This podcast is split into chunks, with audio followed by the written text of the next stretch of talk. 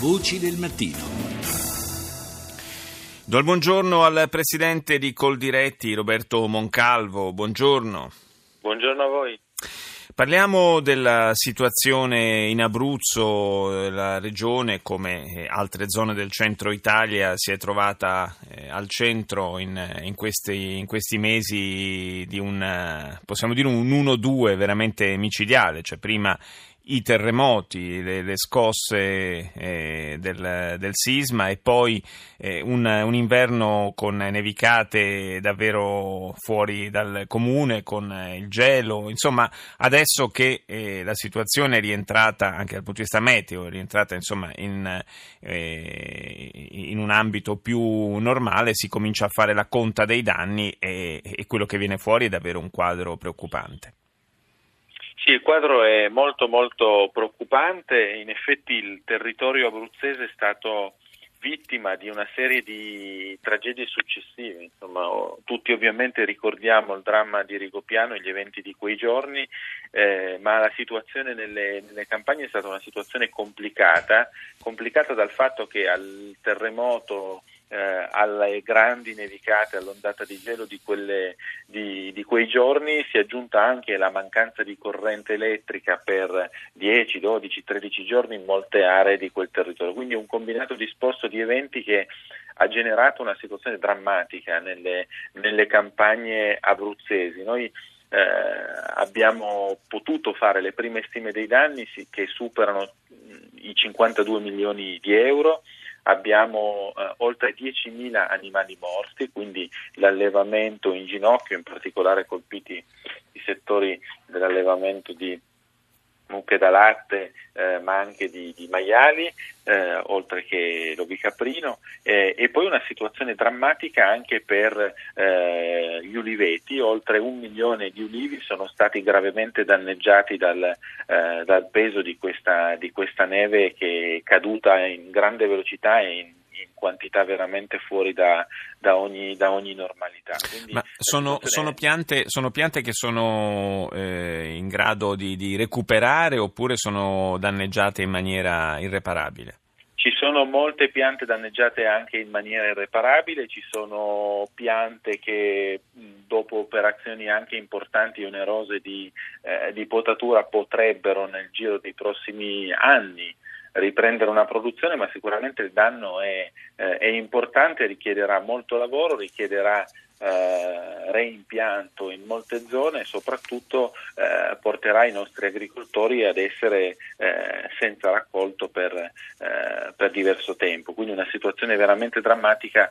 eh, che porta il settore olivicolo in Abruzzo a una stima di danni che almeno è mh, pari a 15 milioni di euro. Quindi situazione drammatica dal punto di vista economico, ma con grandi conseguenze potenzialmente negative dal punto di vista anche ambientale e di tenuta del dissesto idrogeologico, perché gli uliveti, eh, soprattutto certo. nelle aree collinari, sono una garanzia importante anche di tenuta del territorio rispetto alle piogge e ai fenomeni atmosferici. Sì, territorio che porta veramente le cicatrici di questa di doppio, doppia sciagura, cioè il, il, terremoto e poi le frane, il, il gelo e, e la, la, mancanza di, di, di, queste piante certamente rischia di farsi sentire anche nel tempo a venire. È opportuno appunto ricordare che eh, non, non è sufficiente reimpiantare piantare gli ulivi perché l'attività riprenda eh, come prima, ci vogliono anni perché eh, le piante ricomincino a dare, a dare certo. i raccolti eh, delle precedenti, quindi insomma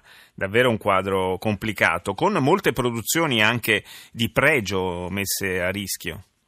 Beh, ovviamente sì, le produzioni di, di, pregio messe a rischio sono tante, dai tanti formaggi tipici eh, di quei territori, passando per eh, salumi importanti, ma ne cito due su tutti, eh, la mortadella di Campotosto, il pecorino di Farindola, insomma due delle tante produzioni tipiche di quel territorio che oggi rischiano di scomparire. E per la mancanza del prodotto agricolo di partenza, quindi il latte piuttosto che, eh, piuttosto che la carne di maiale, per arrivare anche poi ai gravi danni che hanno subito eh, le strutture, quindi dalle stalle abbattute passando e crollate, passando per eh, luoghi anche di lavorazione e trasformazione dei prodotti che eh, sono stati danneggiati e quelli in piedi oggi rischiano di non avere il prodotto da lavorare. Quindi la situazione drammatica è in, in, ehm, tocca un settore economico che è insostituibile in Abruzzo e che muove dall'agricoltura, eh, va alla produzione di cibo e incrocia in modo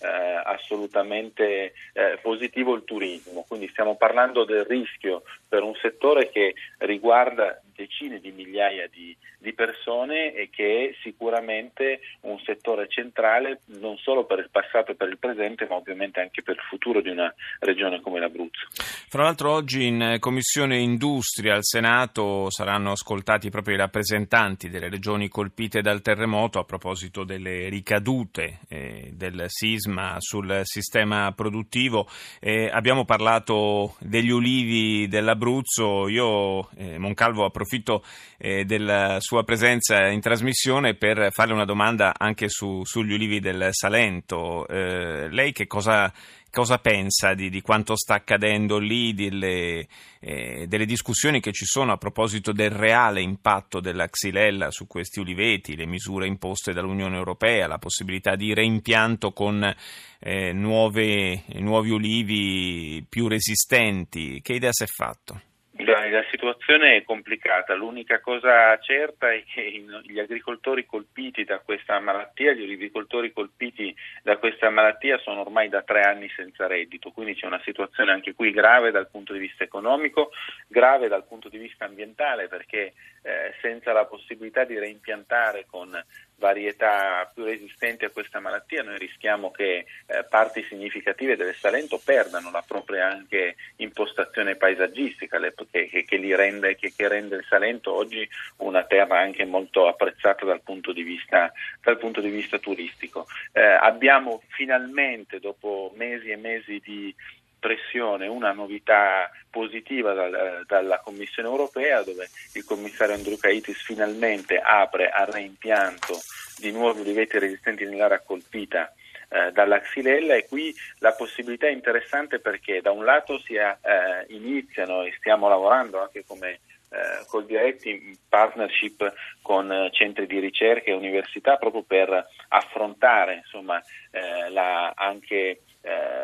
studi che ci consentono di capire quali sono le varietà più resistenti. E qui abbiamo un patrimonio importante su cui lavorare che è quel eh, patrimonio unico di biodiversità eh, nelle varietà di ulivo che eh, vede in Italia oltre ancora 530 varietà eh, coltivate e quindi anche insomma, riguardare la nostra biodiversità in qualche modo al nostro passato e saperlo reinterpretare, saperci fare sopra una ricerca che valorizzi la distintività delle nostre produzioni. Sì, è, una, è un'occasione importante, certamente un'occasione importante. Grazie a Roberto Moncalvo, Presidente Coldiretti, linea al GR1 più tardi.